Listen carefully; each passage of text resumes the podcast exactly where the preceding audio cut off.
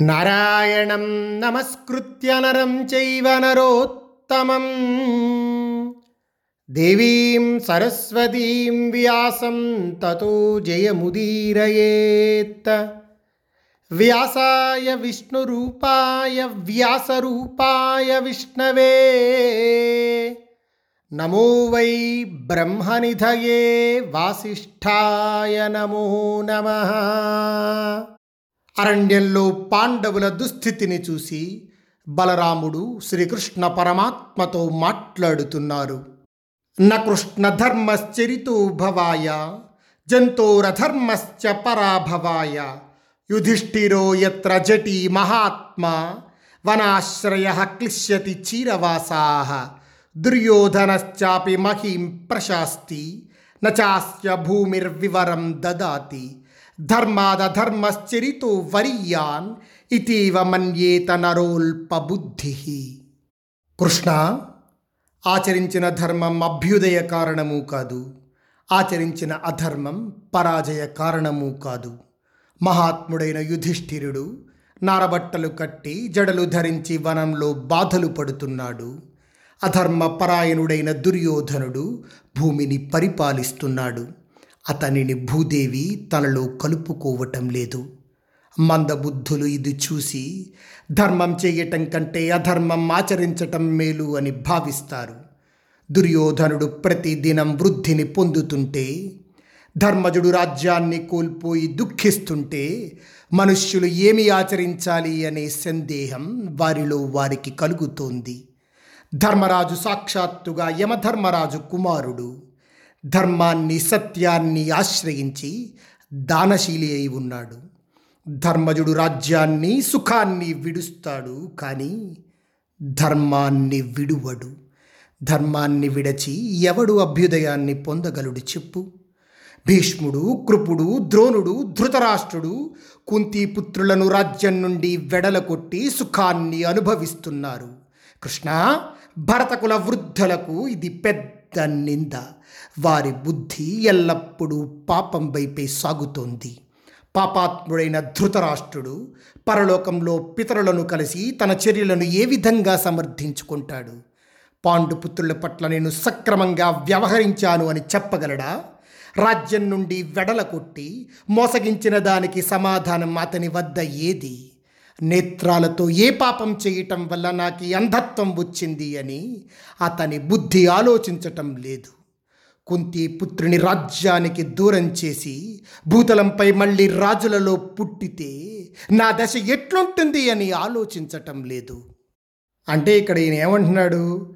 ఏ పాపం చేయటం వల్ల ఇప్పుడు నేను గుడ్డివాడినయ్యాను ఇప్పుడు మళ్ళీ ఈ జన్మలో ధర్మరాజును వెళ్ళగొట్టాను ఇంకెంత అనుభవించాలో అని ఆలోచించకుండా చేస్తున్నాడు ధృతరాష్ట్రుడు అని బలరాముడి యొక్క ఉద్దేశ్యం.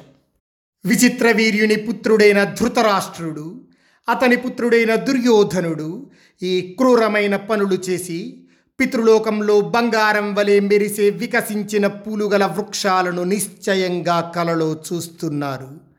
అంటే దీని అర్థం ఏమిటంటే మృత్యువు సమీపించింది అని అర్థం. కృష్ణ ఇదిగో ఈ భీమసేనుణ్ణి చూడు.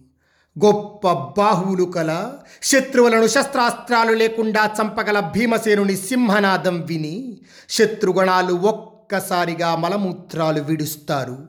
వేగవంతుడైన ఆ భీముడు ఆకలి దప్పికల చేత మార్గ సంచారం చేత బలహీనుడైనాడు. ఈ భయంకర వనవాస ఘోరాన్ని స్మరిస్తూ యుద్ధ సమయంలో ఎవరిని ప్రాణాలతో విడువడు అని నా అభిప్రాయం. ఇతని బలంతో పరాక్రమంతో సమానమైన వాడు వేరొకడు భూమిపై లేడు. చలిగాలి ఎండ చేయి తని శరీరం ఇప్పుడు కృషించింది కానీ కృష్ణ యుద్ధంలో శత్రువుల్లో ఒక్కణ్ణి కూడా విడువడు. పూర్వ దిగ్విజయ యాత్రలో ఒక్కడే భీముడు రాజులందరినీ సేనతో సహా జయించి తిరిగి వచ్చాడు. ఈనాడు నారబట్టలు కట్టి ఆ వేగం తగ్గి అడవిలో కష్టాలు అనుభవిస్తున్నాడు. కృష్ణ ఒక్కసారి ఇటు చూడు. సముద్ర తీరంలో దక్షిణ దిక్కును ఎదిరించిన రాజులందరినీ జయించిన సహదేవుడు తాపస వేషధారి అయి దిగులుతో ఉన్నాడు. ఈ నకులుణ్ణి చూడు ఒక్కడే పడమర దిక్కున ఉన్న రాజులందరినీ యుద్ధ నైపుణ్యంతో జగించాడు ఇప్పుడు కందమూల ఫలాలతో జీవయాత్ర సాగిస్తున్నాడు. జడలు కట్టి మాసిన శరీరంతో ఉన్నాడు. ద్రుపదుని యాగంలో యజ్ఞవేది నుంచి పుట్టిన ద్రౌపది సుఖానికి యోగ్యురాలు పతివ్రత. అయినా ఇదే వనంలో దుఃఖాన్ని ఎలా సహిస్తోంది? ధర్మ వాయు ఇంద్ర అశ్విని దేవతల పుత్రులు అయిన వీరు సుఖాన్ని అనుభవించడానికి యోగ్యులై ఉండి కూడా వనవాసం చేస్తూ మోసగింపబడి సుఖానికి దూరమయ్యారు.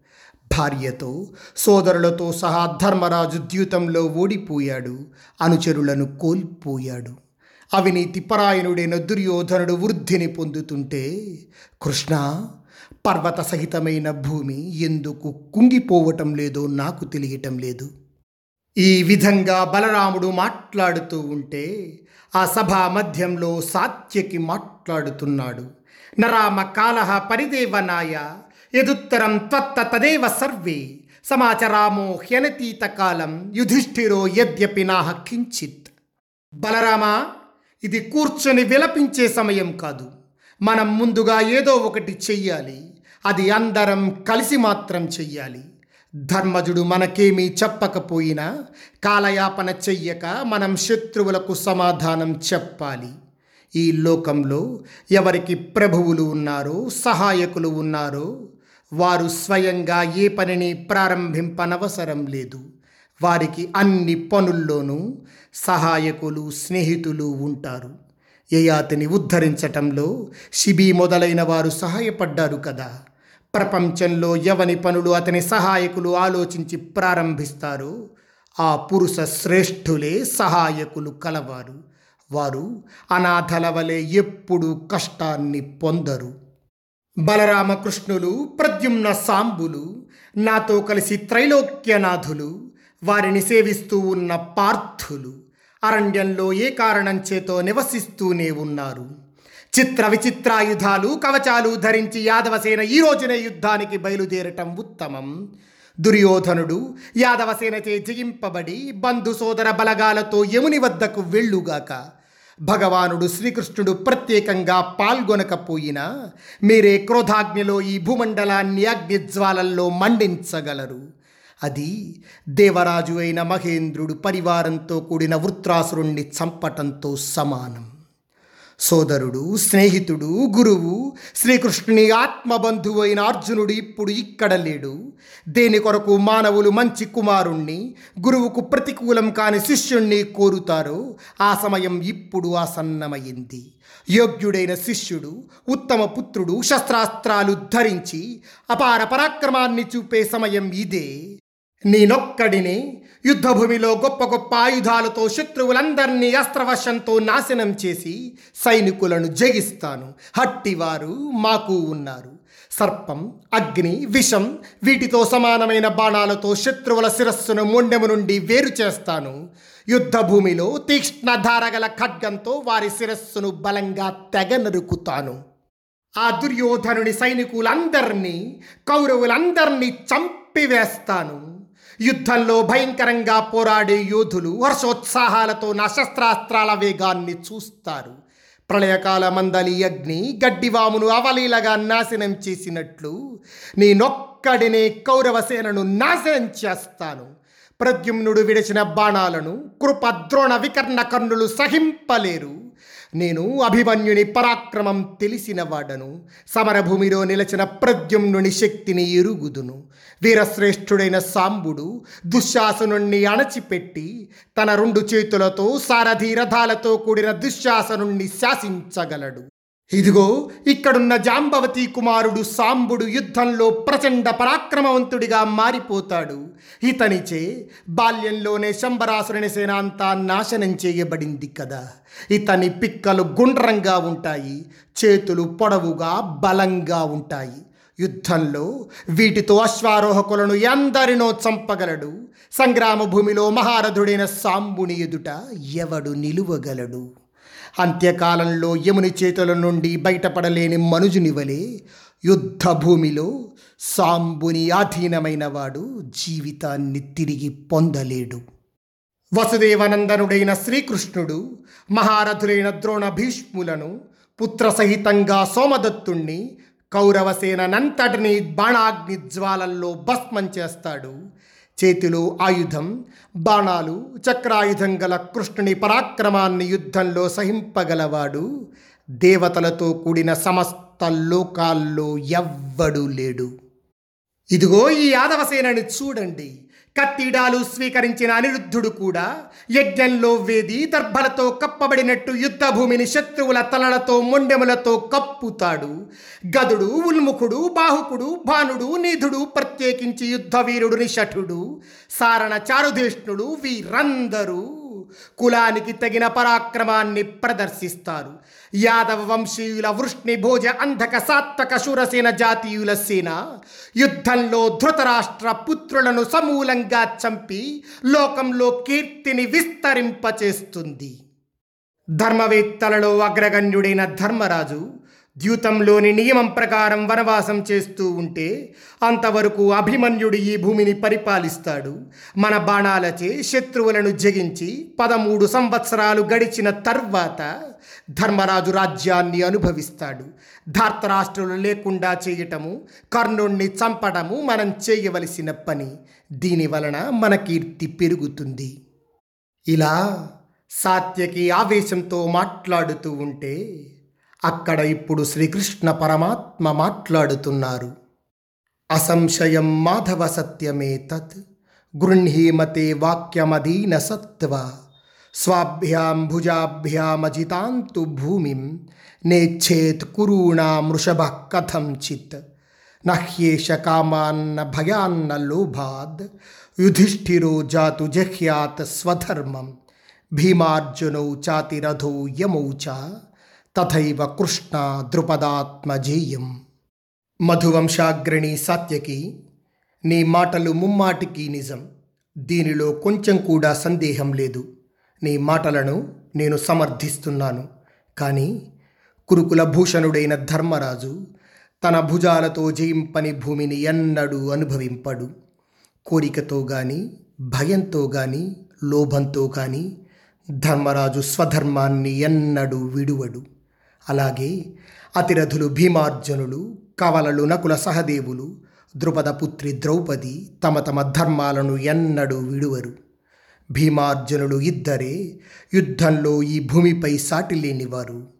నకుల సహదేవులతో భీమార్జునులతో కలిసిన ధర్మజుడు భూమిని శాసించకుండా ఎలా ఉంటాడు? పాంచాలరాజు కేకేయుడు చేదిరాజు మనమందరం కలిసి యుద్ధంలో పరాక్రమం చూపితే అప్పుడే శత్రువులనేవారు ఇక ఉండరు. ఈ విధంగా శ్రీకృష్ణ పరమాత్మ మాట్లాడుతూ ఉంటే అప్పుడు యుధిష్ఠిరుడు మాట్లాడుతున్నాడు. నేదం చిత్రం మాధవయత్ బ్రవీషి సత్యంతు మే రక్ష్యతవం న రాజ్యం కృష్ణస్తు మాం వేద యథావదేక కృష్ణంచ వేదాహ మధో యథావత్. వ్యాస పరమాత్మ ఇక్కడ అద్భుతమైన శ్లోకాన్ని చెప్పారండి. ఎందుకంటే ధర్మరాజు హృదయం ఏమిటో ఈ శ్లోకంలో మనకి వ్యాస పరమాత్మ అందిస్తున్నారు. ఇక్కడ ధర్మరాజు ఏమన్నాడంటే సత్యకి నీ పలుకులు సత్యాలు నీ వంటి వీరునికి ఆశ్చర్యమనేది లేదు. కానీ సత్యంతు మే రక్ష్యతమం నా రాజ్యం. నాకు సత్యాన్ని రక్షించటమే ప్రధానం. రాజ్యప్రాప్తి కాదు. నా స్వరూపం పూర్తిగా శ్రీకృష్ణునికి తెలుసు. అలాగే శ్రీకృష్ణుని స్వరూపం నాకు బాగా తెలుసు. శనివంశ ప్రధాన వీరుడా సాత్యకి శ్రీకృష్ణుడు పరాక్రమం చూపడానికి సమయాన్ని నిర్ణయిస్తే అప్పుడు నీవు శ్రీకృష్ణుడు అందరూ కలిసి సుయోధనుణ్ణి జయిస్తారు. యాదవ వీరులందరూ ఇప్పుడే ద్వారకకు బయలుదేరండి. మీరు మాకు ప్రభువులు సహాయకులు. అంతేకాక లోకానికంతటికీ రక్షకులు. మీతో కలియటమే నాకు ఆనందాన్ని ఇచ్చే విషయం. ధర్మపాలనలో మీరు ఎల్లప్పుడూ సావధానులై ఉండాలి. మళ్ళీ నేను మిమ్మల్ని ఒకచోట చేరగా చూస్తాను. ఈ విధంగా యుధిష్ఠిరుడు పలికేసరికి యాదవ పాండవులు ఒకరితో ఒకరు సంప్రదించుకొని వృద్ధులకు నమస్కరించి బాలురను తనివితీరా కౌగలించుకొని తమ తమ గృహాలకు వెళ్ళారు. పాండవులు ఇదివరకటిలాగే తీర్థయాత్ర ప్రారంభించారు. శ్రీకృష్ణునికి వీడ్కోలు పలికి ధర్మరాజు లోమశ మహర్షితో సోదరులతో సేవకులతో భార్యతో కలిసి విదర్భ రాజుచే పూజలను పొంది ఉత్తమ తీర్థాలు గల పయోష్ణి నది తీరాన్ని చీరాడు. ఆ నదీ జలంలో యజ్ఞంలోని సోమరసం కలిసింది. పయోష్ణి నదీ తీరంలో ఆ జలాన్ని త్రాగి అక్కడే నివసించాడు ధర్మరాజు. ఆ పయోష్ణే నదీ తీరంలో లోమశ మహర్షి ధర్మరాజుతో మాట్లాడుతున్నాడు. ఋగేణ యాజమానేన సోమేనేహ పురంధర తర్పిత శ్రూయతే రాజన్ సతృప్తో మొదమభ్యగాత్. కురుకుల తిలక యుధిష్ఠిర పయోష్ణీ నదీ తీరాన నృగుడు యజ్ఞం చేసి సోమరసంతో ఇంద్రుణ్ణి తృప్తిపరచాడు. ఆ సమయంలో ఇంద్రుడు సంపూర్ణంగా తృప్తిని పొంది ఆనందంలో మునిగిపోయాడు. ఇక్కడ ఇంద్రసహితులైన దేవతలు ప్రజాపతులు కూడా అధిక దక్షిణలు గల అనేక యజ్ఞాలతో భగవానుణ్ణి సేవించారు. అమూర్తిరైని పుత్రుడైన గయుడు ఇక్కడే ఏడు అశ్వమేధ యాగాలు చేసి సోమరసంతో వజ్రాయుధాన్ని ధరించిన ఇంద్రునికి సంతుష్టిని కలిగించాడు. ఆ గయుడు ఏడు యజ్ఞాల్లో మట్టితోనూ కర్రలతోనూ చేసే పాత్రలన్నింటినీ బంగారంతో చేయించాడు. యజ్ఞయాగాది క్రతువులు చేసినప్పుడు ప్రధానంగా ఏడు సాధనాలు వాడతారు. సృక్సృవాలు అంటారు. అంటే ఈ నెయ్యి తీసుకొని వేస్తూ ఉంటారు చూసారా? కర్రపుల్లలతో వాటిని పెద్దదాన్ని శృక్కు అంటారు చిన్నదాన్ని శృవం అంటారు. అదేవిధంగా పూర్ణ పాత్ర ప్రోక్షణ పాత్ర ఆజ్య పాత్ర ఇలాంటి పాత్రలు గోళాకార కాష్టం దాన్ని చషాలం అంటారు. అదేవిధంగా యూపస్తంభం ఈ హవిస్సు వండడానికి వాడే వండేటటువంటి పాత్రలు ఇలా కొన్ని ఉంటాయి. వీటన్నిటిని కూడా గైడ్ ఏం చేశాడంటే బంగారంతోనే తయారు చేయించాడనమాట. ధర్మరాజా ఒక్కొక్క యూపస్తంభంపై ఏడేసి చషాలాలు ఉంచారు. ఆ యజ్ఞంలో సువర్ణమయ యూపస్తంభాలు ఉన్నాయి. ఇంద్రాదులు స్వయంగా వచ్చి నిలబడ్డారు. రాజైన గైని యజ్ఞంలో ఇంద్రుడు సోమరసంతో బ్రాహ్మణులు భూరి దక్షిణలతో హర్షోన్మత్తులై కనిపించారు. బ్రాహ్మణులు దక్షిణ రూపంగా లెక్కలేరన్ని ధనరాశులను గ్రహించారు. అది ఇంత అని చెప్పటం అసాధ్యం. సికతా వా యథా లోకే యథా వా దివితారకా యథా వా వర్షతో ధారా అసంఖ్యేయాస్మకేన చిత్ తథైవ తదసంఖ్యేయం ధనం యత్ ప్రదదౌ గయ సదస్యేభ్యో మహారాజా తేషు యజ్ఞేషు సప్తసు. గైడు ఆ ఏడు యజ్ఞాల్లో సదస్యులకు ఇచ్చిన ధనం అసంఖ్యాకం వాటిని లెక్కించటం ఇసుక రేణువుల వలె నక్షత్రాల వలె వర్షధారల వలె అసాధ్యం. పైన చెప్పిన ఇసుక రేణువులు ఒకప్పుడు లెక్కింపశక్యం కావచ్చు. కానీ ధర్మరాజా ఆ భూరి దక్షిణల ధనం లెక్కింప వీలు కాదు. అనేక వైపుల నుండి వచ్చిన బ్రాహ్మణులకు విశ్వకర్మచే తయారు చేయబడిన బంగారు గోవులనిచ్చి సంతుష్టిని కలిగించారు. గయుడు యజమాని అయి ఆ ఏడు యజ్ఞాలు చేసినప్పుడు నిర్మించిన మందిరాలు లేని భూమి చాలా తక్కువగా మిగిలి ఉంది. భారత ఆ యజ్ఞకర్మల ప్రభావంచే గయుడు ఇంద్రలోకాలు పొందాడు. ఎవడి పయోష్ణి నదిలో స్నానం చేస్తాడో వాడికి ఇంద్రలోక భోగం కలుగుతుంది. ధర్మరాజా నీవు సోదరులతో కలిసి ఇక్కడ స్నానమాచరిస్తే పాపాల నుండి విముక్తిని పొందుతావు. లోమశ్రీ మహర్షి మాటలు విని ధర్మరాజు సోదరులతో భార్యతో ఆ పయోష్ణి నదిలో మునిగి వైడూర్య పర్వతాన్ని నర్మదా నదిని చేరాలని తలంచి అక్కడి నుంచి బయలుదేరాడు. సోదరులతో కలిసి కొంతకాలానికి ఆ ప్రదేశానికి చేరాడు. లోమశ మహర్షి ధర్మరాజుకి సుందరమైన తీర్థాలను పవిత్రమైన మందిరాలను పరిచయం చేశాడు. ప్రతి చోట ధర్మరాజు బ్రాహ్మణులకు ధనదానం చేస్తూనే ఉన్నాడు.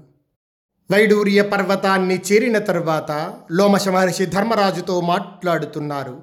దేవానామేతి కౌంతేయ తథా రాజ్ఞాం సలోకతాం వైడూర్య పర్వతం దృష్ట్వా నర్మదా మవతీర్య చ. కౌంతేయ పైడూరియ పర్వతం చూసి నర్మదా నదిలో దిగి స్నానం చేసిన మానవుడు దేవతల పుణ్యాత్ములైన రాజుల లోకాన్ని చేరుతాడు. ఈ పర్వతం త్రేతాయుగ ద్వాపరయుగాల మధ్యలో బయటపడింది. దీన్ని చేరిన మానవుడు పాపాల నుండి బయటపడతాడు. నాయనా ఇది శర్యాతి యజ్ఞం చేసిన ప్రదేశం. దివ్యంగా వెలుగుతోంది. అశ్విని దేవతలతో కలిసి కౌశికుడు ఇక్కడ ప్రత్యక్షంగా సోమరసం త్రాగాడు.